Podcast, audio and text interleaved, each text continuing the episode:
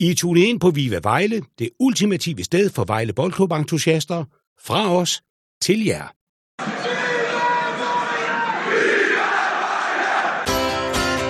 Hey, kære vor herre, pas godt på min mor, min far, min søster og bror. Og husk at det er ham med nummer 11, jeg vil være. Husk det nu, kære vor herre. Pas godt på min mor, min far, min søster og bror. Og husk at det er ham med nummer 11, jeg vil være. Husk det nu, kære vor herre.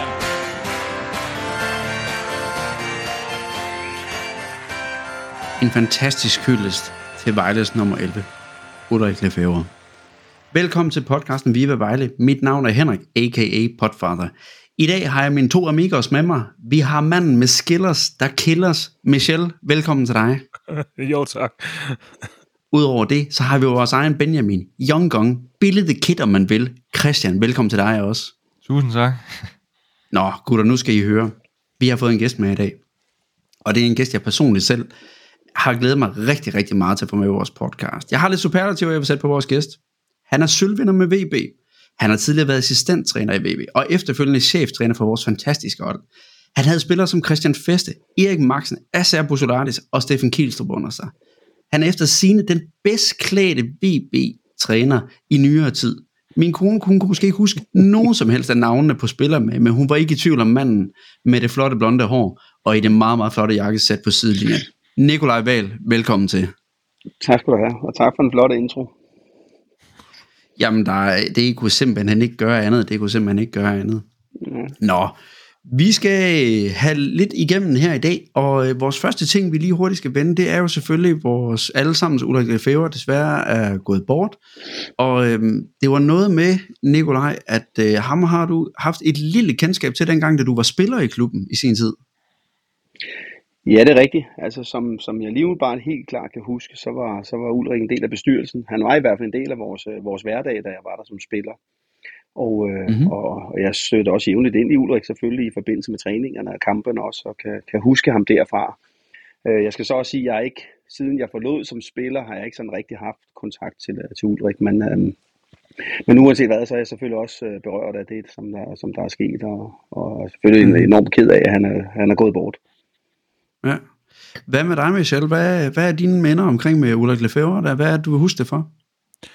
Jamen altså, jeg er jo, jeg er jo øh, over fra, øh, fra Djævløen, øh, så jeg har jo ikke kommet omkring øh, Vejle, og, og er ikke gammel nok til at kunne huske at se ham spille, men, men noget af det, som, som, øh, som udover alle de ting, man har læst sig til, som, som brænd, har brændt sig fast for mig, det var, øh, da jeg begyndte at følge Vejle i sin tid, så min, øh, en af mine bedste venner, hans far var inkarneret fodboldfan, men FCK-fan. Mhm. Mm-hmm. Øh, og da han hørte, at jeg holdt, øh, begyndte at holde med Vejle der i 96-97, så sagde han sådan, åh, jamen, det er også en god klub. Og den der respekt omkring det, og så nævner han, øh, så nævner han selvfølgelig Allan Simonsen, men også ind over Ulrik og Yves Jacot og, og den slags. Og den der respekt, der var om øh, også fra andre klubbers fans, det, det er noget af det, jeg tager med mig, og særligt, øh, at øh, der altid bliver snakket godt om Lefebvre. Mm-hmm. Hvad med dig, Christian?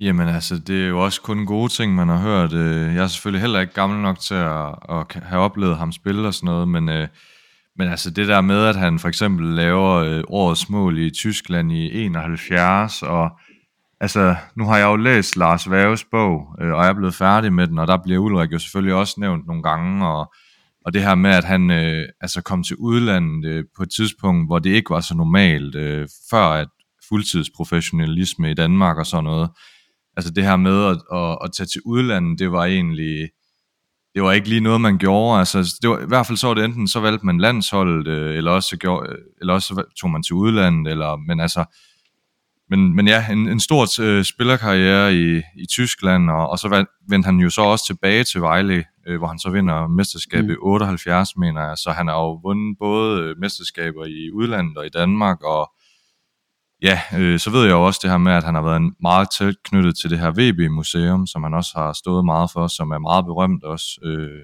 øh, ja. Så og lyder også til, at han var meget sympatisk, og ja, Jesper Majgaard øh, ved jeg da også skrev, at øh, han, havde, han ville have svært ved at, at, at bevare fatningen øh, som stadionspeaker her den anden dag, øh, når han skulle sige mindordene, så, øh, så han har haft sin gang øh, på stadion, mm. virker det til i alle årene. Ja. Vi kan sige, at øh, VB Fan København har startet en indsamling til en blomsterkrans øh, til bisættelse, og vi opfordrer alle mennesker til at, at støtte op om, øh, omkring det.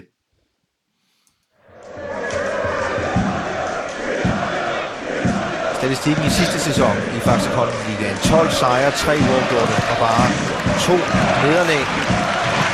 Og han har kun tabt 3 af de seneste 35 hjemmekampe. Og i dag, i aften hedder hjemmebanen altså stadion. Facius Klimmer, Nikolaj med, og så skal det.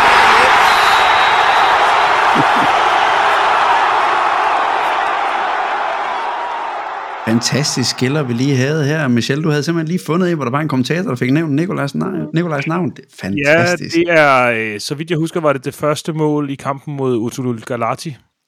Øh, Der lavede du to. Ja. Øh, god kamp. Det var, det må man sige ja til. Det var en god kamp, ja.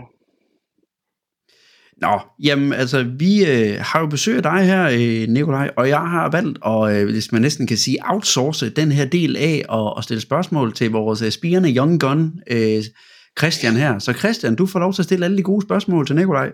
Yes, jamen tak for det. Jamen altså, hvis vi, hvis vi lige skal tage lytterne med og, og lige høre lidt om, nu er det jo ved at være, så vidt jeg ved, er det 11 år siden, du var, var øh, stoppet som træner i VB.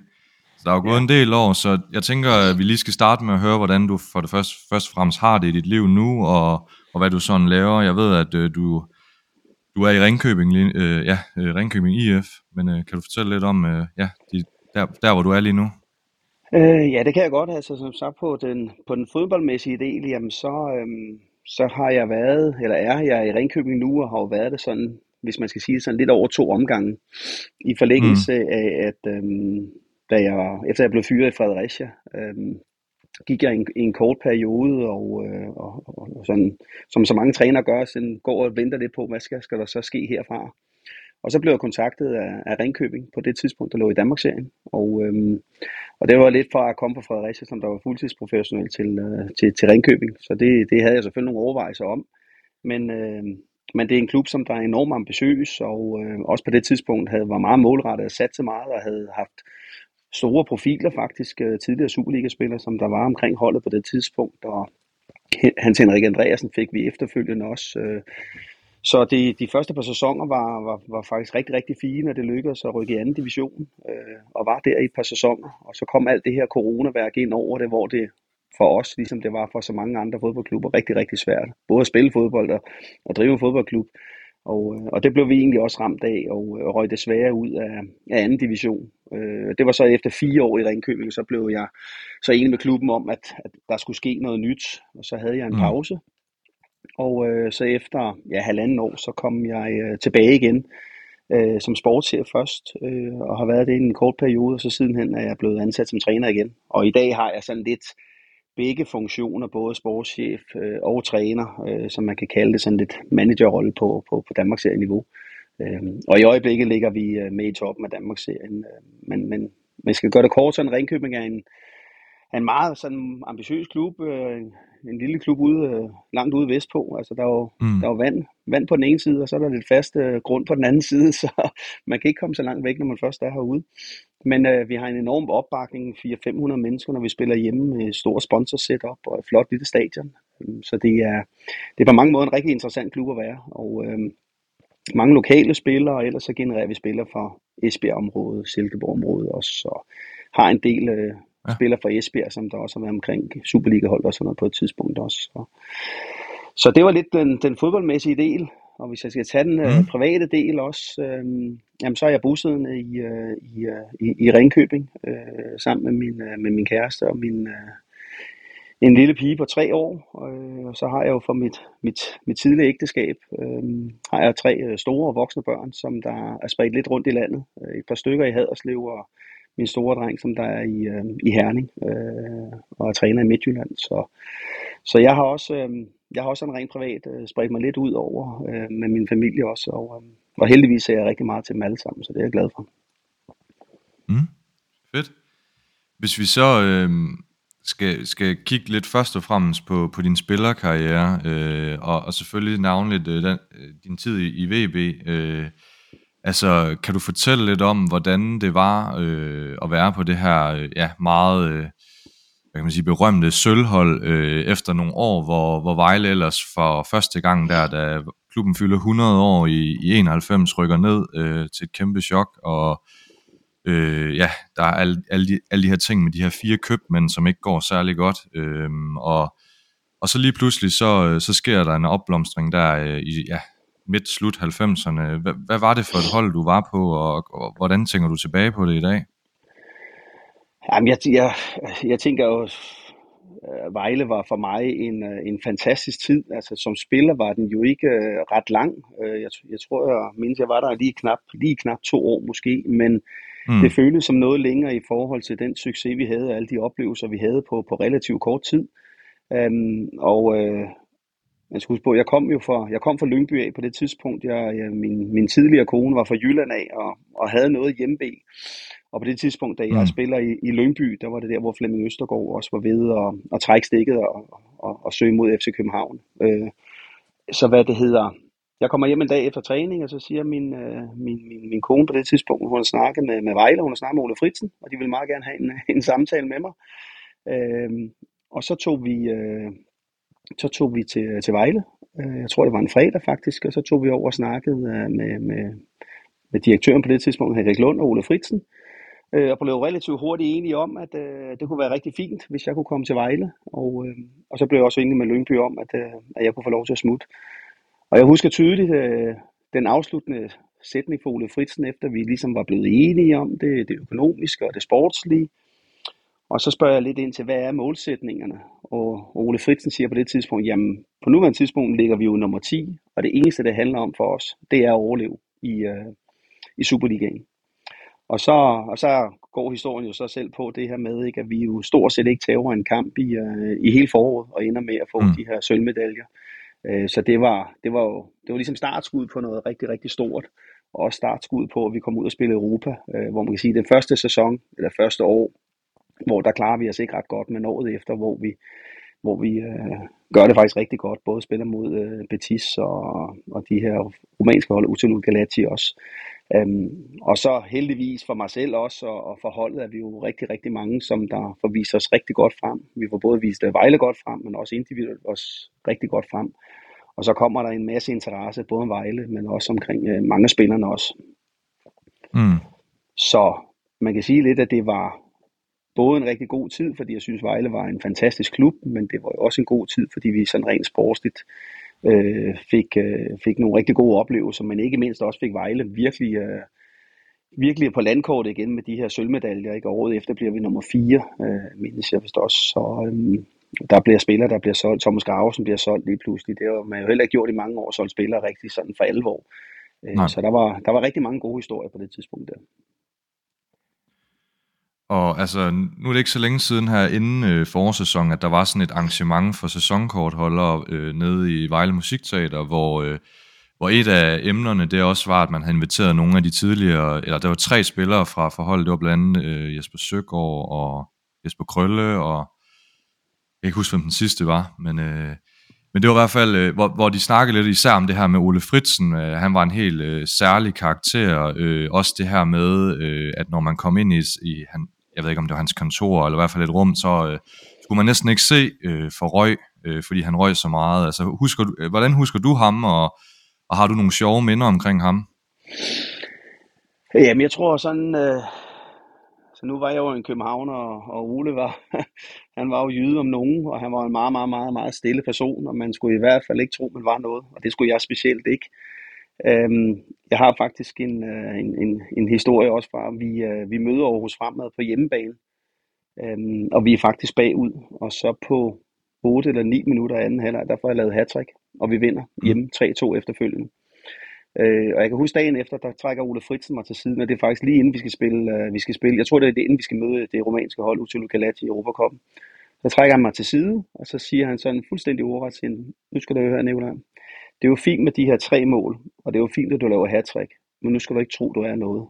Og nu må vi jo så se, om du skal spille nu her, når vi møder, når vi spiller Europa Cup her på, på tirsdag eller onsdag, eller hvad det var, han sagde. Ikke? Så han havde også sin gode måde og sin lune måde på ligesom at, at få pillet hende ned igen også. Og det var sådan lidt, lidt ordret den måde, han sagde det på. Så, øhm, så det var, så, så han var på mange måder en fantastisk træner. Han var også en hård træner, men han var enormt lun, og på, selvom han kunne være rigtig hård og modbydelig til tider også, så holdt folk ualmindeligt meget af ham, fordi man også godt vidste, at han var rigtig, rigtig dygtig taktisk. Og han var ikke mindst også dygtig til at tage spillerne med i de beslutninger, som der nu engang var omkring nogle kampe også. Jeg tror bare på den måde, der, der holdt man bare rigtig meget af ham. Og, øh, og, man, og man var jo også villig, og det er også derfor, vi, vi klarede os så godt, fordi det var jo ikke på det tidspunkt, var det jo ikke fordi, vi som hold bare var meget bedre end de andre, men vi havde bare et sammenhold og, og, og, og, og en fantastisk team omkring holdet, der gjorde, at vi, vi passede rigtig godt sammen på det tidspunkt, og, og, og det var det, der gjorde, at vi fik den her succes, som vi, øh, som vi fik i,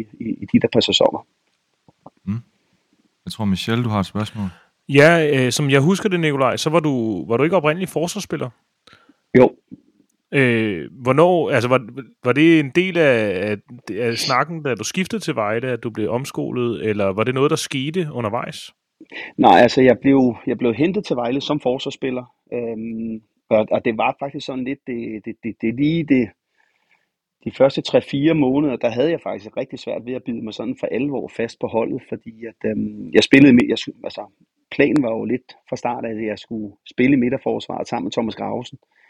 Øh, men vi begge to var vel sådan lidt mere spillende forsvarsspiller. Nu ved jeg godt, at er en hård spiller, og efterfølgende har også vist, at han er en hård spiller, men vi var sådan meget spillende typer begge to, og, øh, og der mente Ole simpelthen ikke, øh, som, som, som det udviklede sig, at vi passede sammen. Øh, og så var det sådan faktisk i en periode hen over efteråret, så spillede jeg lidt i midterforsvaret, så spillede jeg lidt på midtbanen, og øh, så fik vi faktisk øh, en kamp i AGF, hvor vi er, hvor vi er bagud, og så bliver jeg skiftet ind i, øh, i anden halvleg som offensiv midtbane. Og så laver jeg øh, to mål mod AGF, og vi vinder kampen. Øh, mener jeg, og, og så siden den dag, der bed jeg mig faktisk øh, fast på midtbanen sammen med, øh, med Finn Christensen, og lå som sådan lidt offensiv midtbane bag angriberne, og havde sådan lidt fri rolle. Og det var egentlig det, der gav startskud for mig for alvor i Vejle, øhm, hvor jeg fik, øh, fik lavet en masse mål og skabt noget opmærksomhed på mig selv, og specielt der i Europa fik jeg lavet en del mål også. Og det gjorde så, at OB fik, øh, fik øjnene op for mig, og, øhm, og det er det, jeg også egentlig med at sige. Jeg var vel egentlig kun i, i Vejle sådan små halvandet år, øh, men, men, men det var jo der, hvor succesen virkelig var omkring holdet. Øh, og jeg også selv havde personlig succes, og så var det, at jeg blev solgt til OB sådan øh, relativt øh, hurtigt i forhold til, øh, til den aftale, jeg havde med Vejle på det tidspunkt i hvert fald. Ja.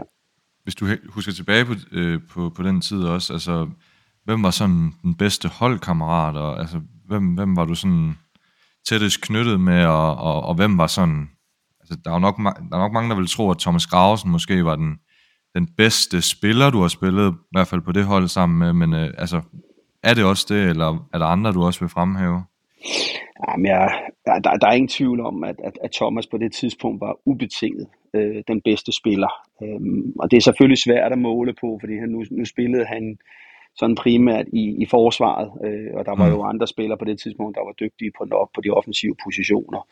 Øh, Kasper Dalgas fik jo også et, et mindre gennembrud hen ad vejen. Øh, Jesper Mikkelsen, Jesper Søgaard, som der, som der lå på de offensive positioner også. Ikke? Øh, vi havde Finn Christensen, som der ligesom var bindeledet på holdet, og ligesom kunne, kunne holde tingene sammen. Henrik Riesum fik vi jo tilknyttet holdet Dan Sørensen. Vi var, altså, der var jo rigtig, rigtig mange dygtige spillere, kombineret unge og rutineret. Øh, men, men Gravesen på det tidspunkt var ubetinget øh, den, den dygtigste spiller, han havde.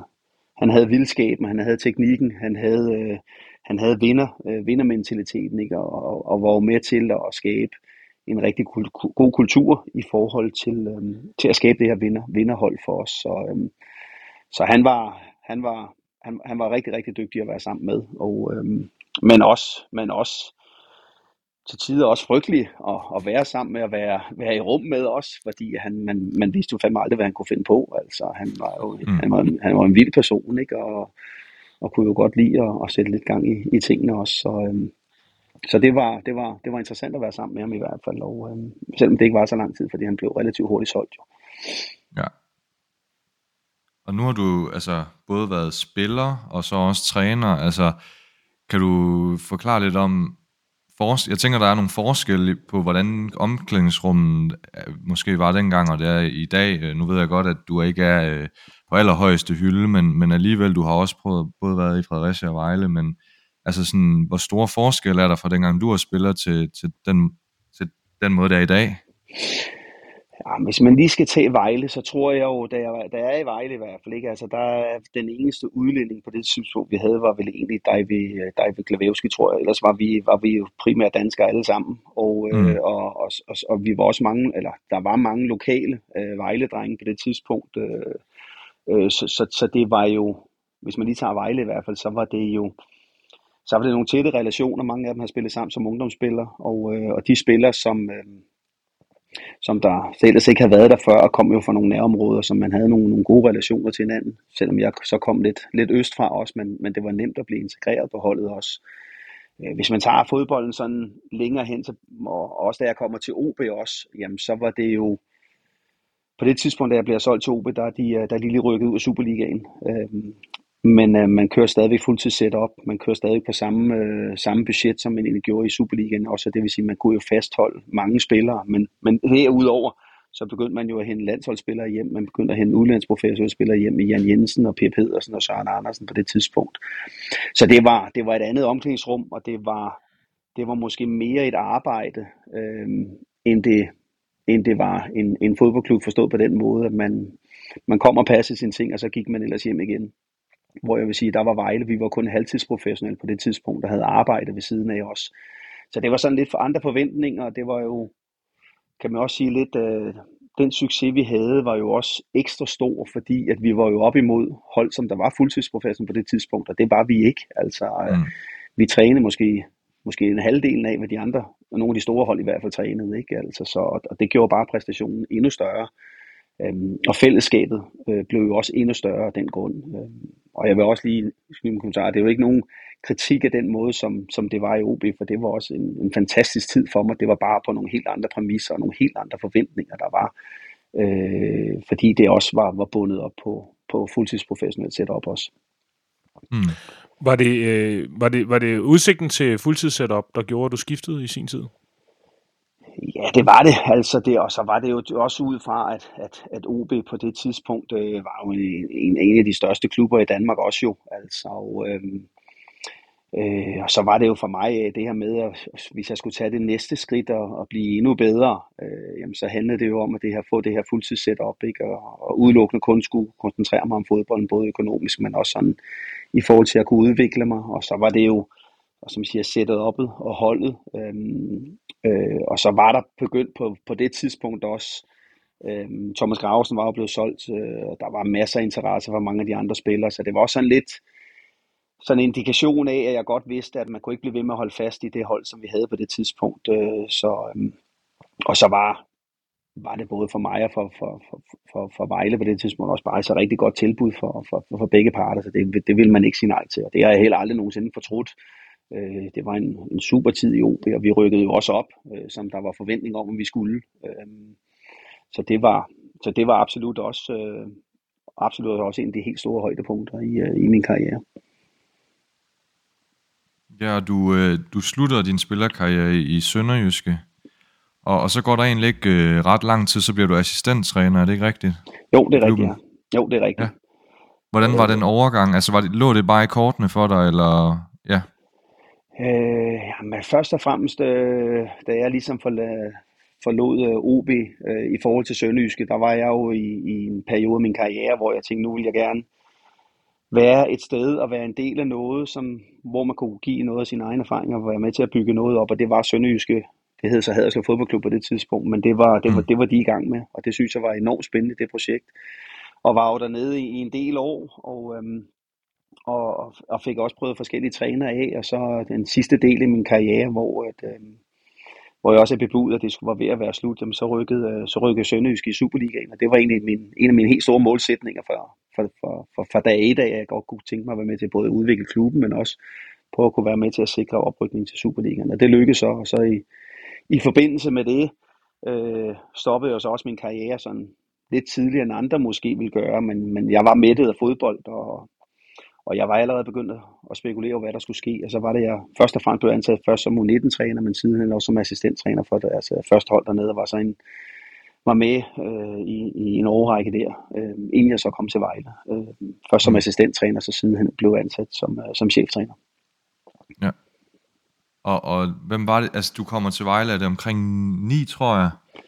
Øh, altså, hvem, hvem var der som... Hvem havde, du, hvem, hvem havde du foran dig, kan man sige, da du var assistenttræner? Var det, øh, var det der med, øh, hvad hedder det? Øh, Mats Gren. Ove, ja, Jo. eller med Ove Christensen også, eller? Nej, det var med Mats Nej, det Gren. var først lige... Ja, det var Mads Gren, ja, okay. Ja, det er, det er jo Ja. sådan, Henrik, Henrik Tønder, som der, som der også er direktør for klubben i dag, øh, var jo i Sønderjyske som, øh, som salgschef, da jeg var spiller dernede. Ja. Øh, og Henrik har jeg jo kendt i, øh, i, i, i rigtig, rigtig mange år, og, og Henrik ved både, hvad jeg stod for som spiller, men han havde også fået indikation af, at jeg vidste jo godt, hvad jeg stod for som træner. Og øh, da man øh, på et tidspunkt ringer Henrik mig og siger, ringer mig op og siger til mig, at han har eller de er i gang med at ansætte en, øh, en, en udlandstræner, og øh, Mm. de har brug for en, øh, en, som der kan øh, være hans højre hånd, en, som der har kan man sige, kendskab til dansk fodbold og til, øh, til holdene og til, hvad der sker. Øh, og der kunne det godt, rigtig godt tænke mig, at, øh, at jeg blev en del af, af, det team. Øh, den anden, som der var der på det tidspunkt, det var Jesper Søgaard. Så, så det der var, det var mig og Søgaard. Vi skulle være, vi skulle være assistenttræner for Mats Gren, og, øh, og det sagde jeg ja til. For det første synes jeg, det kunne være, være spændende at, at komme til Vejle, og Vejle var og er også stadigvæk min klub også. Øhm, og på det tidspunkt var det jo et, et nyt step for mig, et nyt skridt. Øhm, og også et, et, et skridt også øh, højere op ad stigen, selvom øh, Vejle var i første division, så anså jeg også Vejle på det tidspunkt som sådan en sovende kæmpe, som, som der nok skulle få, få løst sit potentiale på et tidspunkt. Og så kunne det være spændende også, tænkte jeg, at, at skulle arbejde med en udlandstræner, øh, og havde nogle samtaler med Mats, og, og, og, og vi klingede rigtig, rigtig godt sammen, og, øh, og har også kontakten til hinanden den dag i dag også. Øh, så det, øh, så, så det, var en, det var en god tid. Øh, og så skete der jo det her, at Mats han blev fyret, og, øh, og så kom Viggo Jensen ind, og så var jeg jo kort assistent for ham, og så efterfølgende, øh, jeg bliver så ansat som, øh, som cheftræner. Mm. Og altså, jeg tænker, at der har altid været et stort pres, især når Vejle har ligget i første division på, at, at det, der, der kræver man ligesom, at man skal tilbage og være blandt, blandt de bedste. Altså, hvordan husker du sådan det der med at gå fra være en relativt ung assistenttræner til at, at blive cheftræner, og, og det pres, der nu øh, ligger bag det? Ja, om det er klart, det var jo mit, øh, det var mit første cheftrænerjob, og, og det, på det tidspunkt havde jeg, ikke, havde jeg ikke sådan lige tænkt, at vi skulle have været i Vejle, fordi også som, som du selv siger, altså forventningerne til Vejle og ambitionerne i Vejle, de har altid været skyhøje, uanset om man har ligget i første division, eller om man har ligget i Superligaen, jamen så er der, Mm så, så er der, der, der er bare nogle, der er bare nogle stærke, øh, der, der er nogle stærke forventninger, og det er der selvfølgelig også i forhold til historien. Øh, men på det tidspunkt, hvor man, hvor man ligesom vælger mig som cheftræner, der, der valgte man også ligesom at sige, at det var vigtigt for, for, for Vejle, også fordi man brugte rigtig mange penge på, på, på akademiet på det tidspunkt også, og sikre sig, at mange af sine egne spillere skulle komme igennem til første holdet. Og det var en af det, faktisk en af de som, øh, vigtige opgaver, jeg fik, udover at vi selvfølgelig skulle lave et, øh, et slagkraftigt hold, men så skulle vi også på det tidspunkt sikre os, at de unge spillere, de, øh, at de kom med øh, omkring det. Og på det tidspunkt var, snakker vi jo Christian Feste på mål, øh, Jeppe Andersen, øh, Dennis Faslagis, øh, Acer Buselardis. Øh, vi hentede Peter Ankersen i, øh, i Esbjerg. Mm. Øh, Steffen Kielstrup var der jo, og, og var ung spiller på det tidspunkt jo ikke. Øh, så, så det var, Øh, Brian Nielsen var der øh, som ung spiller på det tidspunkt også. Øh, så, så, så, så det var jo et spørgsmål om øh, at, at få skabt en eller anden balance med at få lavet et slagkraftigt hold. Øh, ikke kun af mælketænder, men selvfølgelig også nogen, som der kunne, kunne bære, øh, bære projektet. Og, øh, og det gik jo øh, faktisk rigtig, rigtig godt i en lang periode. Og så, så ville historien så noget andet øh, mm, undervejs mm. I, i hele det her forløb, at øh, man, øh, man alligevel ikke var helt tilfreds med det, jeg lavede. Og så, øh, så måtte jeg jo forlade jobbet i ugetiden. Mm. Henrik har et spørgsmål. Ja, og, og det, er jo, det er jo noget af det her, jeg er vanvittigt interesseret i. Hvordan, fordi jeg ser jo det her, som om det var et kup, der foregik, fordi at det, der sker, nu må du jo rette mig, hvis jeg nævner noget, der ikke er korrekt. Du bliver jo øh, sat af som træner, og så overtager direktøren for klubben, Kim Brink, trænerjobbet. Altså, han havde ikke været træner i 12 år, men går ind ligesom og tager det. Hvordan oplever du det kup der? Altså, undskyld mig, hvad fanden skete der? Og I lå nummer to, ikke? I lå Ja, I nummer lå, to, I lå til oprykning. Altså, den, den var sgu da nærmest som skåret. Altså, hvem fanden fyrer en træner, der ligger til oprykning? Ja, altså det der, det der, det der, det der er lidt, øh, og det er jo også igen, jeg lige nævner før med, med Vejle, ambitionerne er altid store i Vejle, og forventningerne er altid store, og, og man kan sige lidt, at magten i Vejle, den, øh, den skiftede også hænder undervejs i Vejle, på, selv på det tidspunkt, da jeg var der også. Og det, der gik fra, fra at skulle være et talentudviklingsprojekt, det gik jo til lige pludselig, så var det jo ikke noget, der kun måtte tage to år, så skulle det lige pludselig kun tage et år. Og det betød altså, at, øh, at det her med, at man havde ligesom lagt en plan for, inden for den, en, en årrække, skulle man være tilbage i Superligaen igen, det gik jo lige frem til, at nu skulle det, nu skulle det bare ske med det samme. Og helst inden sæsonen, den var spillet færdig også. Øh, og på det tidspunkt, der ville man jo også gerne udvikle forretningen i Vejle, og så ansatte man jo, øh, hvad det hedder, Kim Brink som direktør. Og, øh, og det, der egentlig sker det første, den første periode af mit, mit cheftrænerjob, det er jo, at vi kommer, vi kommer faktisk lidt i modvind og kommer lidt skidt fra land. Øh, og så relativt tidligt på sæsonen bliver jeg kaldt op på kontoret, og så får jeg at vide, at, øh, at Kim Brink han skal ned og sidde ved siden af mig. Og, øh, og det siger jeg så til dem, at det skal han ikke. Det er mig, der er cheftræneren, og jeg har de assistenttræner omkring mig, som, som jeg skal bruge. Øh, og jeg har ikke brug for Kim Brink øh, omkring mig. Og, øh, og det lytter man så til at starte med og siger, ja, men øh, jeg kan bruge ham i dagligdagen og bruge ham til at spare med. Og sådan, og siger, det vil jeg også meget gerne, og, og det er helt fint, men, men, men jeg har ansat mig til at gøre det på min måde, og det er den måde, jeg vil gøre det på. Og så, øh, så kommer der faktisk et par kampe, hvor, at, øh, hvor vi kommer lidt mere modvind, og så bliver det faktisk øh, mere eller mindre dikteret, at, øh, at, øh, at Kim han skal sidde på bænken ved mig. Og, øh, mm-hmm. og så kommer han jo ind og sidder lidt omkring de sidste kampe, og jeg kan huske den sidste kamp, jeg tror vi har i efteråret, det er mod Lyngby. Øh, og så har vi faktisk et, øh, et mindre skænderi på det tidspunkt om, hvordan og hvorledes tingene skal gøres til Lyngby-kamp. Og øh, Kim, han vil, øh, han vil gerne spille lidt mere henholdende, men jeg havde det også bare sådan, hvis det skal være min sidste kamp, så skal det fandme også være på den måde, som, øh, som jeg gerne vil spille på. Øh, så jeg, jeg, jeg blæste angreb, og vi spillede øh, noget af det bedste fodbold, og vi var fremadrettet, vi gik højt på Lyngby, og vi vinder kampen, og spillede en rigtig, rigtig flot kamp. Øhm, og så øh, går vi på, øh, på ferie, og siger god jul og det hele, og så er der en, øh, så tror jeg der faktisk, der er en julefrokost med de frivillige op i loungen, og så øh, bliver jeg ringet op af bold.dk, hvad jeg siger til, at øh, jeg ikke skal være træner mere for Vejle Boldklub. Og så siger jeg så, det, det, det, det ved jeg ikke om, det kender jeg sgu ikke noget til, det har jeg sgu ikke hørt noget om, jeg ikke skal. Men øhm, det er som regel sådan, når medierne begynder at få lidt nys om det, så er der altså lidt om det. Øhm, og jeg gik så til bestyrelsen og sagde, at jeg var blevet øh, informeret om, at jeg ikke skulle være træner mere. Jamen det, øh, det, det havde de ingen kommentar til, og det hele skulle evalueres hen over, et, øh, hen over vores øh, julepause. Så, øh, så jeg ville få besked om, hvad der skulle ske. Og så kort fortalt, jamen, så bliver jeg kaldt ind i øh, starten af januar måned, lige inden spiller, den dag, hvor spillerne skal møde ind på, til første træning. Bliver jeg så kaldt op om formiddagen, og så får jeg så at vide, at øh, jeg desværre ikke skal være træner mere. Øh, at Kim Brink kan overtage. Og så, øh, så måtte jeg sige tak for den gang. Og det var vel at mærke på et tidspunkt, hvor vi ligger nummer to til oprykning. Øh, mm. og har fået samlet holdet godt sammen, og og fået fundet hinanden og øh, har fået bygget på, som der også hele tiden var, lå, i, lå i korten og var i planen. Ikke? Så, øh, så det var ligesom der, hvor min, øh, min, min, min, min historie endte i Vejle på det tidspunkt i hvert fald. Hvordan Blev får... du- Nå, Ja, und, undskyld Christian, jeg vil simpelthen lige nødt til at også lige. Øh, når nu Vejle ikke rykkede op alligevel, var der en lille bitte snært af dig, der tænkte, ha, så kan I fandme lære det. Nej, det var der ikke. Det var der på Okay. ingen måde.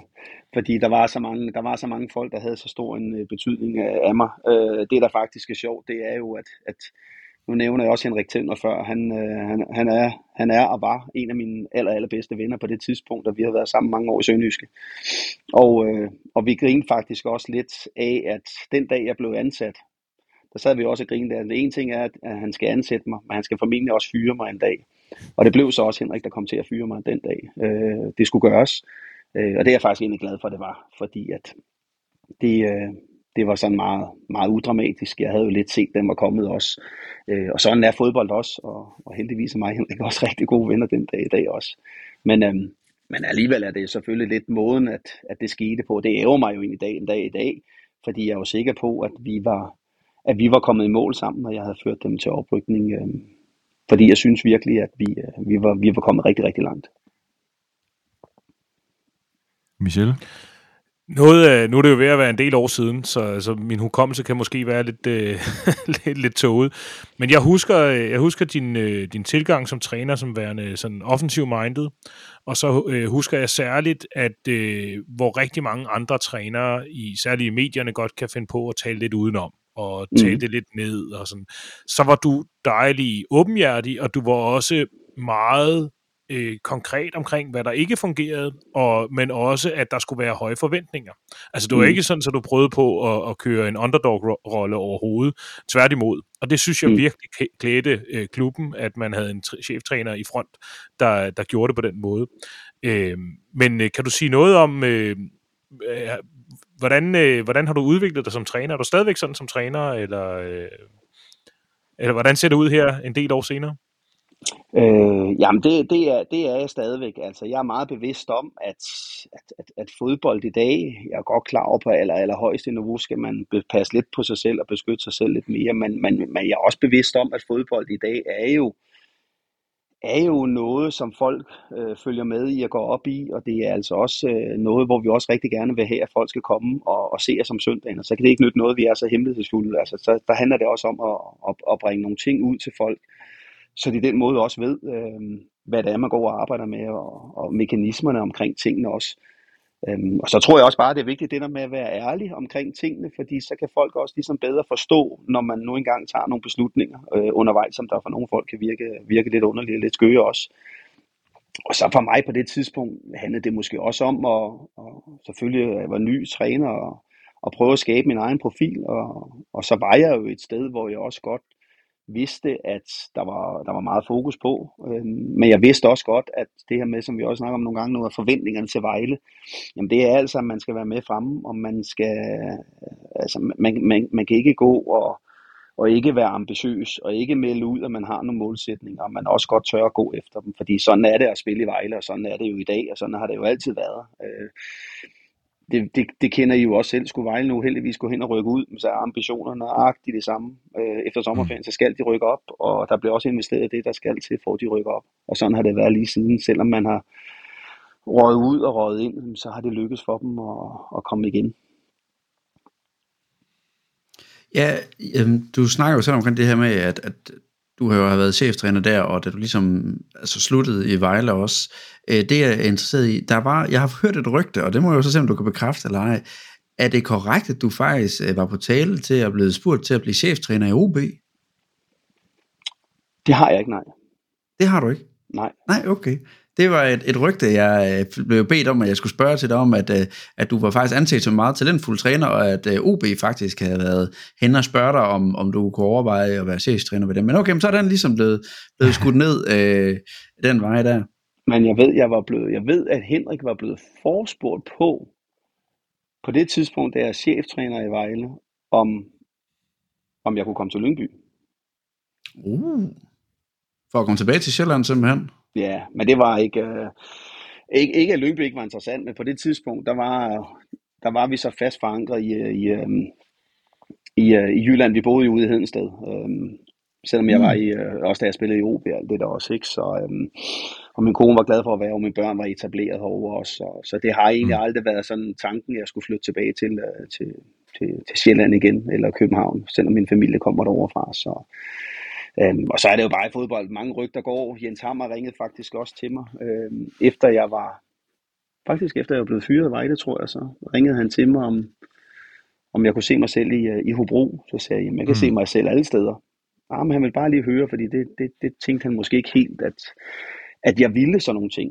Øh, så siger jeg, sådan nogle ting, så, ja, men de var jo en lille klub øh, på det tidspunkt i hvert fald. Ikke? Så siger jeg, jamen, øh, alt er, alt er selvfølgelig interessant, hvis, hvis ambitionerne er de rigtige. Ja. Men OB har det fortælle- været. Kan du fortælle lidt om øh, sådan livet som øh, træner i en professionel fodboldklub? Øh, altså, jeg tænker, der er mange, der, der, der synes, det kunne være en drøm, men, men er, er, er det også hårdt, eller altså, hvilke øh, ord vil du sætte på det at være i... Jeg træner i en klub, hvor der netop er høje forventninger, som der var i Vejle, og, og alt det, der følger med.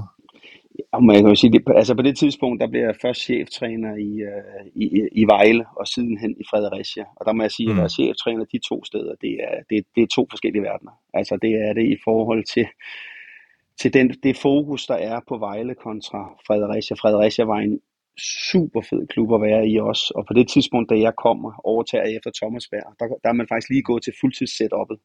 Øhm, og det tog, det tog selvfølgelig en, en, en tid, inden spillerne havde vendt sig til det. Men at være træner i Vejle kontra Fredericia, der er bare et helt andet fokus, der er en helt anden forventning og et helt andet, øh, på det tidspunkt et helt andet setup også. Øhm, så det var, det var, det var rigtig, rigtig hårdt at være, være træner i Vejle. Øhm, hvor man kan sige, at Fredericia var forventningerne jo ikke på samme måde, og man kunne bedre hvile lidt i tingene, man havde også sådan måske noget mere tid til at, at, at gøre tingene, og en større forståelse for, at tingene kom til at tage det længere tid, end det gjorde i Vejle også. Og det, øh, det, øh, det havde jeg brug for på det tidspunkt, og det var, det var også en rigtig god periode for mig at være i, øh, i, i, i Fredericia også. Øhm, så, så, man, så man kan sige lidt, jeg har prøvet i de to tre, øh, de der to cheftrænerjob, ikke, der har det været på, som på lidt forskellige forventninger, lidt forskellige, øh, måske ikke nødvendigvis niveauer, for det var stadigvæk samme række, vi spillede i, men, men, men det er bare en anden verden stadigvæk at, øh, at være træner i Vejle kontra Fredericia. Mm. Og, og hvem, altså er der nogle spillere, øh, som du vil fremhæve som særlig dygtige, du har trænet øh, i, i Vejle, sådan, til, som lytterne kan tænke tilbage på, øh, og måske være enige eller uenige? eller i hvert fald, ja. Jamen, der, der, altså, der er jo selvfølgelig, når man træner på det niveau, så er alle spillerne jo gode. Altså, ja. det, det er mere sådan nogle spillere, som, som, som man kan blive meget imponeret af. Altså, nu kan man tage Peter Ankersen, hentede, hentede vi jo i, i Esbjerg på det tidspunkt, som, hvor han ikke rigtig var en del af, ja, han var en del af deres Superliga-hold, men han var jo ikke en del af noget spilletid. Øhm, og øh, vi henter ham jo en sommer, og hen over en sommer, der tager han et, et, et, et kvantespring, altså sådan øh, rent udviklingsmæssigt. Øh, og fra den dag, han satte sin, sin, sin fødder i Vejle, der gik det jo kun én vej, og, og Peter nåede egentlig heller ikke at være der ret lang tid, hvor han, før han også blev solgt. Og man må mm. sige, at hans karriere i dag også, ikke kontra det, man hentede ham fra, øh, er jo egentlig også det, der gør fodbolden rigtig, rigtig sjovt, fordi at man behøver ikke sådan lige umiddelbart at være det, den, den, den bedste spiller den dag, man bliver hentet, men man kan udvikle sig til den bedste spiller.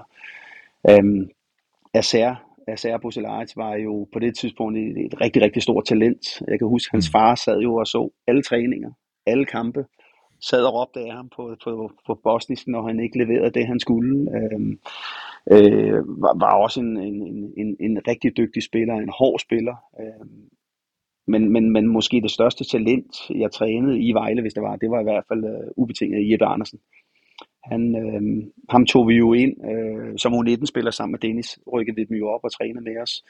Øh, men, men, men, men meget, meget, meget hurtigt udviklede Jeppe så også. Øh, og, altså, virkelig dygtig spiller. Øh, fantastisk på bolden og havde en enorm drev, øh, havde en enorm udholdenhed. Og, øh, og det var jo også rigtig set for Jeppe, og har jo også drevet det til en, en rigtig flot karriere i dag. Mm. Havde I andre noget, I ville øh, spørge om? Ja, jamen øh, det var mere øh, på, på det nuværende VB. Øh, jeg tænker, vi skal til at runde af, øh, så mm. du kan komme videre i, i aftens program, Nikolaj. Men, øh, men øh, får du set noget af, af det nuværende Vejlehold, og, og hvad, hvad er dine tanker om øh, den måde, vi spiller på i dag, og hvad er dit forhold til klubben i dag? Øh, jeg skal være ærlig at sige, at øh, faktisk i, i, i, ja, i et par år har jeg, ikke, har jeg faktisk ikke dyrket Superligaen så meget andet, end jeg føler lidt med på sidelinjen. Øh, og det har været sådan helt af privatmæssige årsager, har jeg været igennem sådan en meget, sådan meget turbulent periode i forhold til mit privatliv, som der har gjort, at jeg egentlig har trukket mig lidt fra, fra fodbold på det niveau. Øh, ikke at jeg ikke øh, går op i fodbold, for jeg er jo træner i dag, men, men, men lige nu i mit liv, der, der bruger jeg den tid på fodbold, som et job i Ringkøbing, det kan, øh, det kan tillade, hvor man træner tre gange om ugen øh, på aftenniveau. Øh, jeg er stadigvæk ambi- ambitiøs og, og, og håber og tror også på, at jeg kan komme tilbage igen på lidt, på, på lidt højere hylde. Men, men, men jeg ser fodbold sådan lidt, som I måske gør, sådan lidt, øh, lidt det, jeg kan nå, øh, det, det, jeg kan følge lidt med i, og, og mit kendskab til, til selve Vejleholdet lige nu er ikke, øh, er ikke så stort, andet end at jeg selvfølgelig følger med dem, og jeg glæder mig over, at øh, specielt sejren her senest, øh, der er afgørende for, at man lige pludselig får samlet bunden igen. Øhm, og jeg tror lidt mere på, at et Vejlehold kan overleve end, øh, end, end, end et par af de andre klubber, som der ligger dernede, fordi Vejle har fra start af vidst, at de vil ligge dernede og de også fra start af vidste, at de skulle, øh, de skulle spille på en måde, som, som der hedder overleve. Og der er nogle af de andre klubber, der ligger dernede lige nu. Øh, Randers OB, altså det har det, øh, Viborg, det har de slet ikke set komme, og jeg tror, det er sværere for dem at omstille sig, end det er, at, at Vejle kan fastholde. Øhm, og det viser også sejren her øh, senest også, ikke? at det er, det, det, det, det, det er flot. Jeg har et, øh, et sidste spørgsmål til dig, og det, det er faktisk fra min kone af, fordi hun var meget begejstret for dig dengang. Øh, faktisk to spørgsmål. Et, går du stadigvæk i jakkesæt, når du er til ud til kampene? Det gør jeg ikke mere, nej. Det er, øh, jeg, jeg, jeg, jeg indretter mig sådan lidt efter omgivelserne, og, øh, og hvad jeg træner i Danmark-serien, der, der, det, det vil sgu være lidt, lidt akavet, det når jeg øh, jeg, jeg, jeg, jeg tænkte, at jeg kom til Ringkøbing, om jeg kunne snige et par cowboybukser og en polotrøje ind i stedet for, for jeg synes også på en eller anden måde, at man må også godt adskille sig lidt. Øh, jeg kan ikke huske, hvem det var dengang, øh, da jeg var cheftræner men, men han, han sagde i hvert fald, at søndagen er en festdag, og derfor skal man være, være klædt pænt på. Øh, og det, det prøvede jeg sådan lidt at efterkomme i forhold til, øhm, til vores kampdage. Men altså, jeg ryger i campinghabiten, når vi, når vi spiller kampe med Ringkøbing. Det synes jeg passer lidt bedst. og det er lidt nemlig lige præcis op til mit uh, spørgsmål nummer to. Det var så, hvad var det, der fik dig til at gå i det pæne tøj der? Men det har du jo så besvaret nu. Ja. Fantastisk. Mm. Ja. Jamen, øh, så tror jeg, at vi vil øh, runde den af her, og så sige tusind tak, Nikolaj, for ja, alle de fine ord, og tak fordi du gad at være med. Det var en fornøjelse. Jamen, jeg siger også tak, fordi I måtte være med, og vi håber alle sammen på, at, øhm, at det kommer til at gå en rigtig vej for Vejle. Helt det er helt sikkert, det gør vi. Og Ringkøbing. Og, og Ringkøbing, ja. Jeg, ja. Har, jeg har sommerhus ude, eller mine forældre har sommerhus ude ved Søndervig, så jeg kører tit lige øh, forbi Ringkøbing, så jeg må nok også hellere komme ud og se en kamp på et tidspunkt. Så når du er på de kanter, så skal du bare lige give kald. Vores uh, sponsormand siger, at vi har Danmarks bedste stadionpølse, så, um, så det, skal du få en pølse også. det skulle være bedre end Lyngbys. Det vil jeg glæde mig til. ja, det er godt. Fantastisk. Ja, det er godt. Tusind tak, tak for det, Nikolaj. Ja, i lige måde. Tak for i aften. Det er godt. Hej hej. Hej. Hej. Kom nu, Dennis, for helvede! Nej, da! For helvede, hvor er du ring, Dennis! Der er sgu ikke nogen, der vil købe dig! Du har ikke niveau til mere end Silkeborg! Og ganske som forudset, de havde ikke niveauet Silkeborg. Det var forresten en fantastisk snak, vi lige havde med Nikolaj. Hold op, ja, det var... Altså, øh, over alle forventninger, altså. Konge. Altså, det fed type, jo, fed type. Fed, altså, jeg, jeg blev bare sådan helt glad og varm om hjertet, fordi det viser jo bare, at han er mega, lige så sej, som, som jeg husker, han var, da, mm. da han mhm. løb rundt i den røde trøje med en femtallet på ryggen. Ja, man kunne, man kunne godt se på dig. Du sad sådan helt salig, bare lyttede. Du, du drømte dig helt væk, det kunne man se på dig. Nå, når det er sagt, drenge, vi skal til at snakke om Silkeborg-kampen. For at holde op, mand. 21 års forbandelse blev brudt.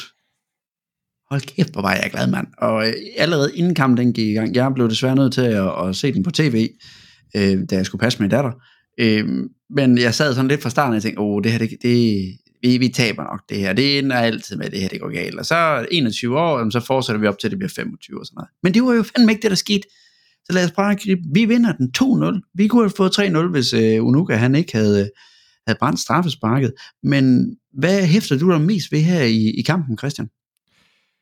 Jamen altså, jeg hæfter mig først og fremmest ved, at øh, vi faktisk starter øh, sådan rigtig skidt, føler jeg. Altså, øh, jeg husker de første 10-15 minutter eller sådan noget, hvor, hvor vi nær, altså, i hvert fald de første 10 minutter, mener jeg ikke, vi, vi er oppe i, og nærmest på deres banehalvdel. Øh, og, og det ser også tjekket ud nede bag i. Øh, de har en hurtig kant, Musunda, der, øh, der ligesom, øh, hvad kan man sige... Øh, driver lidt gæk med Gundelund et par gange, og, og Lind er også tæt på i starten af kampen at komme kom helt fri, øh, og man tænker på et tidspunkt, det kun er et spørgsmål om tid, øh, før at øh, de kommer foran.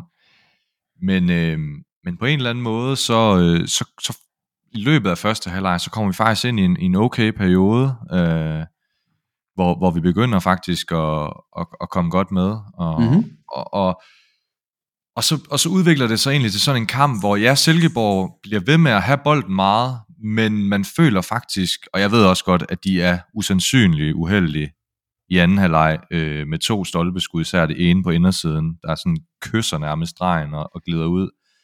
Men, men, det, men man sidder faktisk, når man sådan ser hele kampen, med et indtryk af, at de kunne spille i rigtig lang tid Silkeborg, uden at komme til at score, fordi de spiller den rigtig meget rundt, men det bliver ikke særlig konkret, øh, og ikke særlig direkte. Og, og heldigvis så har vi jo Dimi, der fortsat, hvor han, fra, hvor han slap, og scorer et helt fantastisk mål. Og, og det er jo en stor hjælp, at vi kommer foran i kampen også. Så, øhm, Med assist fra Gundelund. Ja, øh, og det, det, det tank, der tanker han noget selvtillid, der tænker jeg Gundelund, fordi så spiller han egentlig en, en glimrende kamp ellers. Men øhm, ja, og også, ja, så en kamp, hvor, hvor vi er, vi, det er fortjent, vi vinder, fordi vi, vi er, vi, vi er direkte, og vi, vi gør det, vi er gode til, øh, venter på omstillingerne, og, og ja, vi kunne jo endda have vundet større, hvis Unuga han kunne finde ud af at lave straffespark, men øh, fantastisk sejr, og den var bare så mega vigtig, altså det, det kan slet ikke undervurderes, øh, hvor vigtig den her var, og, og nu er der kun to point op til en masse hold, altså det, det giver bare en ro, fordi vi har stadig et par svære kampe inden, øh, inden vi skal i nedrykningsspil. Ja, Michel? Jamen, jeg hæfter mig også især ved Dimis aktioner. Altså, øh, det, det niveau, han er kommet tilbage på, det er jo helt e- ekstraordinært. Og når man ser øh, highlights fra kampen i, i VB-appen, øh, der er en 4-5 gode aktioner. Altså øh, dels hvor han, øh, hvor han øh, dribler en mand, og selv med en mand på ryggen, så, så vender han rundt og får gjort noget ordentligt ved den. Han har også den ude på, på kanten, hvor han lige prikker den kanal på en mand og, og overhaler ham og løber frem. Mm-hmm. Og mener også det der, hvor han så slår et indlæg, hvor man tænker, det er helt vanvittigt med, med ydersiden, og rammer han alligevel German. Så German han tæmmer bolden, som Søren Larsen i gamle dage, ikke? Spåndpladen for Køge, den springer bare mm-hmm. fra ham. Øh, og altså, Ja, og lige så god som Dimi var, lige så dårlig var German. Øh, og mm. det, øh, han ligner lidt sådan en... Øh, den der, I kender den der, de gamle Duracell-reklamer. Den trætte mm. kanin der, der ikke har Duracell-batterier. Han ligner ja. en, der sådan øh, i løbet af kampen, det har han gjort de første kampe her, hvor han ligesom løber tør for energi. Øh, og faktisk derfor, så var jeg inde og kigge på, jeg tænkte, at der må være et eller andet, der, der er nogle øh, fysiske data øh, inde på superliga.dk, der kan man gå ind og se stats. Så tænker jeg, det, det kan være, det er, fordi han løber mere end han gjorde i, i efteråret. Altså fordi øh, der, der passer han, havde man fornemmelsen af, at han passer mere på sig selv. Men umiddelbart er der ikke den store forskel på, på øh, antal meter løbet og antal sprints øh, i, i foråret og i efteråret. Så jeg ved ikke, om det er fordi, han også måske øh, deltager lidt mere i spillet, eller, eller hvad det er, der sker. Men, men han virker som om, at når vi har rundet 65 minutter, så løber han tør for energi. Og så er der mm. ikke meget at komme efter. Øh, så det er det, jeg hæfter mig mest ved. Jeg synes også, det er vildt, at han, øh, at han, altså, han brænder et straffespark, hvor vi fører 2-0. Jeg, altså, hvor man sådan tænker, der er jo ikke noget pres der. Øh, nu brændte han jo også mod Brøndby, hvor der netop var pres, hvor vi var bedre 1-0. Men selv når vi foran 2-0 i slutningen af en kamp, så brænder han, og man kan vel kun øh, gisne om nu, hvem der skal tage øh, fremover, fordi det må da være slut, selvom han, han har et stort ego. Han virker bare ikke som om, han er en specielt dygtig strafsparkskytte. Altså, Nej. Og, og jeg tænker, at grunden til, at han tager straffespark, det er, fordi han er topscorer. Øh, mm. Øh, man tænker, at han har selvtilliden til det, men ja, han har brændt to, ikke? Havde det der været Susa eller Abner, øh, så, øh, så havde de enten låset den op i hjørnet, eller chippet den ind, eller ja. et eller andet, ikke? Altså med, med, med en vis overlegenhed. Det der DM'et overhovedet ikke er hverken overlegenhed eller overskud eller noget som helst. Han prøvede bare på at sparke hårdt, og det er ikke engang et specielt mm. godt spark. Øh, så det, øh, det, er lidt, det er lidt ærgerligt. Han har set lidt shaky ud. Øh, lad os håbe, han kommer i gang snart. Mm. Hvad er jeres øh, opfattelse af Tyrese François, vores nye australske spiller? Jamen, han, øh, han, ja. han minder meget om, om Hamza. Øh, jeg synes, han kommer godt rundt på banen. Jeg synes, han har... Han har, han er ikke han har ikke, det er ikke alle øh, aktioner, han slipper godt fra, men, øh, men jeg synes, han, han har en speed, øh, og han, øh, han kommer, han får prikket mange bolde. Mm. Øh, mm. Så, øh, så, så jeg tror, han bliver god øh, med tiden, men, øh, men, men den her kamp var ikke lige så god som hans, som hans indhop mod, øh, mod øh, AGF. Mm. Og vi kan jo også sige, at øh, i rundens hold, eller månedens hold, der er både Dimi og Gundelund på det, det tager vi jo som en positiv ting. Mange er uforstående over for, hvorfor Gunde handler med, men han har jo lavet en assist, og han har haft nogle aktioner, hvor han rent faktisk har fundet sin mand, når han har lavet indlæg. Plus han har faktisk haft et par skud på mål, og det er nok det, der tæller sammen til den helt store del i, at han øh, er en del af månedens hold.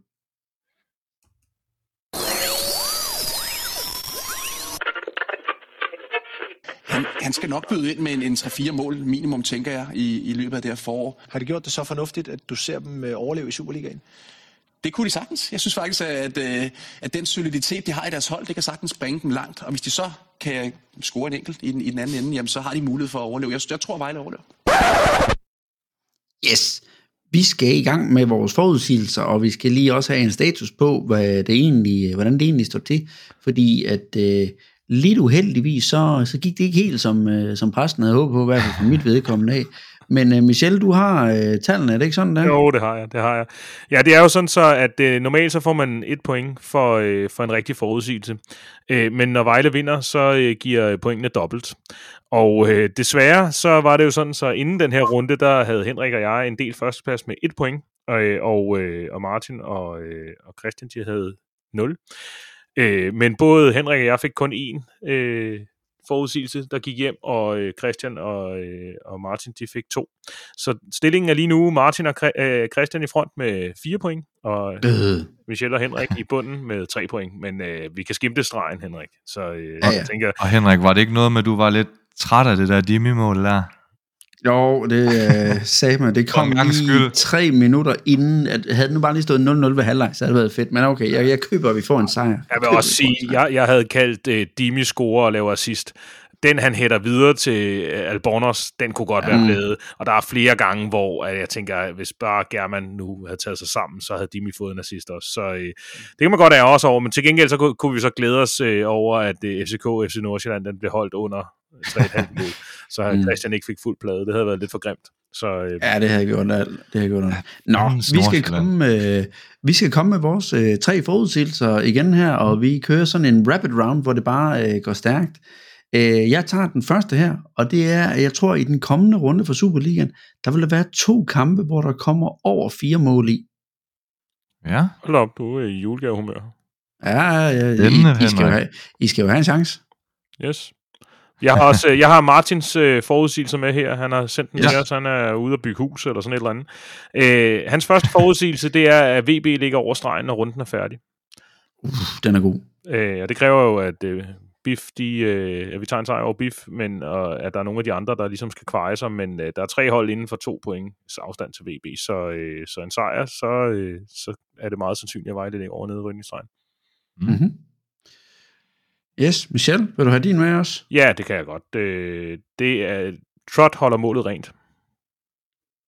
Alright. spændende. Yes. Jeg, øh, jeg er lidt mere i den, måske, ja, måske negativ, kan man sige, men, men jeg tror, at Vejle, de får en XG på under 1 mod Brøndby. 1,0. Okay. Ja. Øhm, så har jeg min VB-forudsigelse, det er at kampen mod, øh, mod BIF. Der kommer max et mål. Ja, Ah, det bliver en øh, kedelig affære. ja, Hvis vi taber, så er det kun med et. Sådan er det altid. det er. Martins, Martins, hvad har vi der? Uh, nummer to, det er fire hjemmesejre den her runde. Alright. Fire hjemmesejre. Yes, check. Ja. Uh, jeg har uh, videre vinder over Lyngby. Nå. Yes. Jeg har også for den kamp, jeg har så bare, at begge hold scorer. Mm-hmm. Åh, det er lige før, jeg synes, den er billig, den der. Men okay, vi... Ja, øh, Det er ikke, Jeg synes, Hvidovre øh, har scoret specielt mange mål, så... Kun lidt her på det seneste, ja. men øh, ja. ja, det er jo lige præcis det. Nå, jamen, okay, vi, øh, vi, lader den, vi lader den glide. Min sidste Der har været nogen, der var billigere i hvert fald. Ja, det er rigtigt. Det er rigtigt. Jeg, jeg har til gengæld været lidt mere offensiv med den sidste her, det er, at der kommer under 16 gule kort i alle kampe. Mm-hmm. Mm. Martins tredje, det er over 2,5 mål i øh, FCN Silkeborg. Mm-hmm. Og han må have kigget på mine noter, men han har bare ikke været helt så, øh, så, øh, så våge, vågne, fordi jeg har sagt over 3,5 mål i El Plastico. Ja. Jeg er også i El Plastico, og øh, jeg tror, at vores... Ka- ja, nu er han så en del topscorer med Wallis, men øh, jeg tror, at Alexander Lind, han kommer tilbage, og score, han får scoret i kampen. Mhm. Så mål af Alexander af Lind. Det er min sidste. Ja, han skal til at aflevere, men så giver det så til gengæld Vejle nogle muligheder nu. Kirkegaard ja, til Amonelidis. Kan han komme til skudhold? Ja, det det kan kan han, og han kan også sparke den ind. Dimitrios Emanuelidis har gjort det til 1-0 for Vejle Boldklub, og det tager han en lille lur på. Sådan. Nå, vi skal til at snakke om øh, næste kamp, vi kommer til. Det er nemlig Brøndby-kampen. Og øh, det som vi er, vi håber jo selvfølgelig på en sejr. Det Brøndby er enormt godt kørende lige i øjeblikket. Men hvad er egentlig vores forventninger øh, til kampen der, øh, Michelle, når vi tager en tur til Vestegnen? Altså, du skal ind og se kampen, har jeg hørt. Jeg tager en tur til Vestegnen, og øh, jeg har desværre allieret mig med nogle øh, kammerater, som, øh, som vi skal ind og se den med. De tager, øh, jeg tager min første født med, de tager også deres første født med. Øh, så jeg havde troet, de havde besindet sig lidt, men øh, de har lavet den, de altid laver på mig. Øh, de holder med, med de gule fra Pestegnen, så de, øh, de har arrangeret, at vi skal stå på, øh, på øh, sydsiden på øverste etage. Øh, så, øh, så jeg skal lige have preppet min øh, 9-årige knæk på, at øh, vi skal nok ikke juble så, så højt, når, øh, når, øh, når VB scorer. Men øh, så, sådan er det. Det her, det bliver det sidste afsnit med Michelle. jeg har været, altså, da, da vi i sin tid øh, fik øh, 1-1 øh, under Somani på, øh, Ja. på øh, Brøndby Stadion der, der sad jeg også på sydsiden sammen med nogle kammerater og måtte bide mig selv i læben, da Susa først scorer til 1-0, og øh, kort tid efter øh, laver Abner ikke bare en, men to og tre kanaler på, på Brøndby-spillerne. Så jeg sad der uh, og måtte holde det lidt for mig selv. Men øh, ja, nej, men jeg tænker, det bliver en kamp, øh, udover at jeg skal sidde og moderere mig, øh, så, så tror jeg, det bliver en kamp, hvor det bliver helt afgørende, om vi øh, får fat i Wallis. Han er jo simpelthen on fire, og så man kampen mod OB, øh, så, så er det jo også ham, der brillerer øh, og sætter Brøndby-spillet op. Jeg kunne godt forestille mig, at det betyder, at vi har Ofori øh, med i stedet for François. Jeg kan godt forestille mig, at man sætter ham ind, fordi han er meget mere et boldværk. Og vi har simpelthen brug for en, der spiser, øh, spiser Wallis. Og Wallis, han trækker jo ind ude fra venstre siden, øh, over i Gundelunds øh, område, og så ind i midten. Øh, og der kunne vi godt få brug for, at øh, sådan en som Ofori, han, han øh, får, får tjekket godt af på ham. Ja, og ellers så forventer jeg, at det bliver, det bliver en, en kamp med god fight. Jeg håber, vi, vi, vi spiller lidt mere som øh, i AGF-kampen, med lidt mere power. Øh, Brøndby spiller jo også 3-5-2, øh, eller 3, eller 5-3-2, eller hvad det er, vi også øh, præsterer. Øh, så, øh, så, eller 5-2-3-1. Mm. Et eller andet. Øh, lidt af der samme opstilling som os, så jeg forventer, det bliver, en, øh, det bliver en god fight, men jeg tror også, det bliver en lang fight, og jeg tror, at den sidste halve time bliver, øh, bliver noget, hvor vi skal kæmpe os igennem, så jeg håber, vi får scoret ind. Øh, og det, det er særligt, når man ser på Brøndby's bænk. Altså, øh, Mm. de har jo blandt andet øh, Philip Bundgaard, de kan smide ind.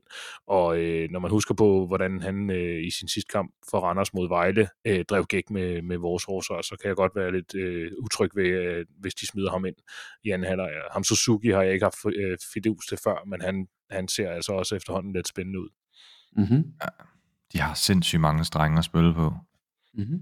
Øh, men jeg tænker, at øh, Prelic, han skal jo måske kigge lidt på den kamp, vi havde sidst mod dem. Altså, der, der, der gjorde vi det virkelig godt. Øh, jeg kan huske, øh, inden den kamp, øh, jeg tror det var, jeg kan huske det her med Bisse, han var ret langt fremme, og vi har nærmest ikke nogen offensive spillere øh, i startopstillingen, og man tænkte bare, hvad sker der på hjemmebane mod Brøndby? Men, men, men vi fik faktisk, altså, vi, vi fik faktisk Brøndby til at se rigtig, rigtig øh, middelmåde ud i den kamp, og det var jo faktisk tyveri, vi endte med. Altså, det er jo en af de kampe, hvor vi virkelig var uheldige med at tabe. Mm. Så det er jo noget med at, ja, at være meget tæt omkring den her midtbane, fordi den er virkelig stærk, øh, både offensivt, men altså hele midtbanen er bare er virkelig fyldt med profiler for Brøndby, og selvfølgelig har de også nogle dygtige målscorer, så men, men vi har jo haft en evne til at, at holde os inde i de her kampe, og det er jo det, vi skal igen. Selvfølgelig vil det være rigtig rart med et hurtigt mål, øh, men øh, jeg må nok også, altså jeg må virkelig sige, jeg tror, det her det bliver, det bliver virkelig svært. Øh,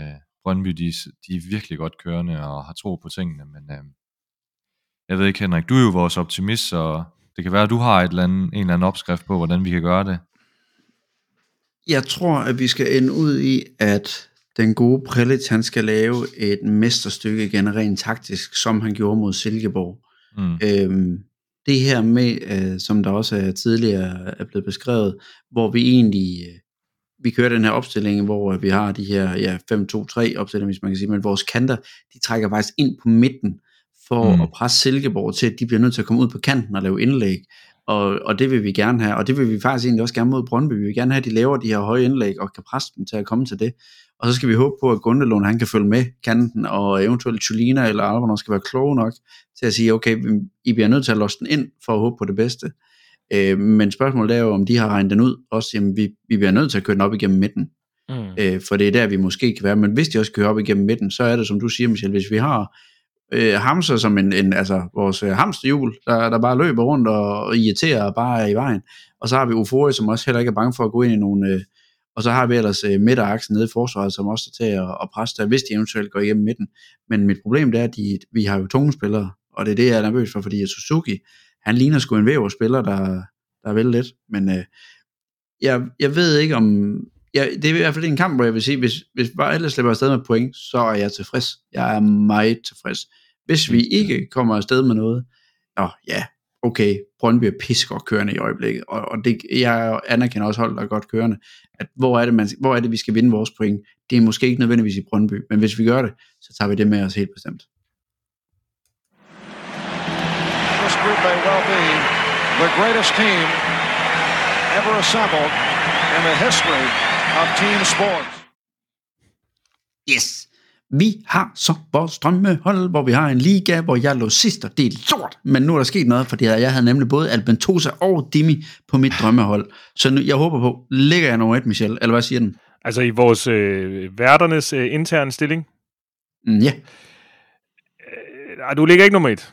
Det gør Martin. Han ligger nummer 21 samlet, og han ligger nummer et der også. Øh, nummer Ej, to, jeg er nummer to øh, det, var, det er undertegnet. Jeg er rykket op på andenpladsen. Øh, nummer 55 ligger jeg. Uh. Et mulehår foran Christian, som ligger nummer 56. Jamen for helvede. Men Henrik, du er nummer godt nok, 64, ja. så du er jo hoppet, du er op i øh, lige omkring midten af, af, af, af Viva Vejle podcast ligaen, ikke? Ja, okay, det er i orden. Jeg, ligger, jeg er tæt på den, Og- den, på den bedre halvdel. Og, øh, og nu fik jeg jo en, en sød besked fra vores gode ven øh, Fuglendorf øh, her sidst, for at have nævnt, at han lå sidst. øh, så så øh, jeg vil da lige nævne igen, at, at øh, Fuglendorf, han er så 40 pladser efter dig, Henrik. Han er nummer 104, så han ligger ikke sidst længere. Det er godt klart, Christian. Så, Mm. Prøv nu Det at er komme det i top lange 100. sejtræk. ja. øh, og så synes jeg lige, vi skal nævne, at, øh, at øh, manden, der lavede øh, bedste runde her i, i, øh, i runde 19, det var øh, VB-manden. Han har et hold, Mhm. mm-hmm. der hedder 1891. Og han, det er jo igen, så er det ikke sådan voldsomt prangende, men han har Trot, og han har Gundelund, og han har øh, Dimi som øh, anfører. Øh, og så har han øh, Wallis og Vas og øh, tre FCK-spillere. Så det er jo også det, der ligesom redder den for ham, øh, selvom han mm-hmm. så Mhm. har to Nordsjælland-spillere på holdet, som ikke rigtig laver nogen point. Øh, og så har vi øh, den samlede, øh, ham der fører samlet, det er en, der hedder Graver for Press. Han har, Mhm. øh, han Har har en, navn? Ja, og han har en samlet vækst på øh, 2,6 millioner øh, allerede. Det, øh, det er altså ret godt. Det, han har lavet, øh, så har han lavet 1,3 hver runde. Øh, så, øh, så det kan være, at øh, man skal stramme sig lidt an, men 1891 ligger lige efter, 71.000 efter, så, øh, så det er et par, et par dygtige, dygtige mænd, vi har der i front. Øhm, hvordan, øh, hvad, hvad tænker I forud for den kommende runde her? Har I lavet nogle justeringer? Uh, ja, jeg har i hvert fald, uh, jeg tænker, jeg bare tager mine VB-justeringer der. Uh, jeg har faktisk fjernet alle mine VB'er i forsvaret. Og i mål, jeg havde jo både Trot, og jeg havde Tulina, og jeg havde Ventosa, dem har jeg alle sammen fjernet og, og skiftet ud uh, med nogle andre. Men jeg har ikke tilføjet nogle nye VB'er, men jeg har Dimi som, uh, som ene mand op foran. Jamen altså, jeg synes, det er en svær runde, fordi at, øh, altså, jeg er jo brændt alderen lidt på Viborg. Øh, også fordi de skuffer ude, mod øh, Hvidovre, var endda tæt på at tabe. Øh, de har Randers, den kamp, jeg aner ikke, hvad der kommer til at ske i den, fordi altså, Viborg startede forfærdeligt, men ja, Randers på udebane og sådan noget. AGF OB, det er heller ikke en kamp, jeg rigtig tør at, at, at spå om, fordi øh, AGF har startet også helt forfærdeligt, og havde jo et mareridskamp her mod Midtjylland, hvor de taber med ni mand, øh, eller hvor Midtjylland var ni mand, øh, men, og OB er gode på udebane øh, i forhold til hjemmebane, så Øh, men jeg tror, jeg kommer til at satse på Nordsjælland lidt. Øh, jeg kommer til at tage, jeg har kun øh, en enkelt Vejle-spiller, ham kommer jeg til at tage ud Provsgaard, og, for jeg tror, Brøndby desværre vinder. Øh, og så måske lidt FCK også, men, men det, er, det er en svær runde, synes jeg. Jeg ved ikke, hvad siger du, Michel? Øh? Jo, jamen det, jeg er jo også ude i det samme. Øh, jeg har virkelig svært ved at finde ud af, hvor jeg skal sætte min, øh, hvor jeg skal lægge min øh, æg. Og derfor så er jeg endt med at sige, jeg satser, jeg tager, øh, jeg tager, holder mine fire vejlespillere, og satser på en øh, sejr over Brøndby. Øh, så øh, kører jeg øh, tre Randers-spillere, øh, og håber, at de slår Viborg. Jeg tror, at Viborg de er, de er ude i tårne. Og så har jeg fire FCK-spillere, og håber, at de, øh, de går ind og knuser Midtjylland, der jo har fået to røde kort, og hele den her øh, ting med Christoffer Olsson, øh, hvor vi må ja. sende vores varmeste tanker til, til ham og, og familien der. Øh, mm-hmm. Håbe det bedste for ham. Men, men det, det, der er ingen tvivl om, at det også kommer til at sætte sig i, i de spillere derovre. Øh, sådan en ting der. Så, så jeg tror, at FCK de kommer til at have overhånd mod, mod Midtjylland. Og Midtjylland har ikke set øh, særlig godt ud, når de har spillet. Så yes. Der er faktisk mange, der mener, han var bedre end Laudrup. Ja, Christian, du vil gerne... Jamen, jeg, jeg, vil, jeg vil bare lige sige noget til sidst her også. Øh, for det første så vil jeg bare øh, lige sådan en lettelse og en, og en ros til tilskuerne om det her med, at der, der skulle holdes et minut stillhed øh, for Ulrik Lefebvre, så var der som i helt stille. Det var, det var, virkelig, det var virkelig fedt.